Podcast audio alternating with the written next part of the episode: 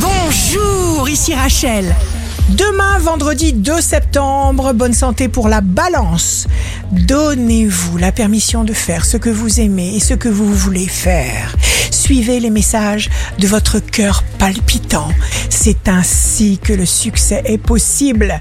Le signe amoureux du jour sera le verso.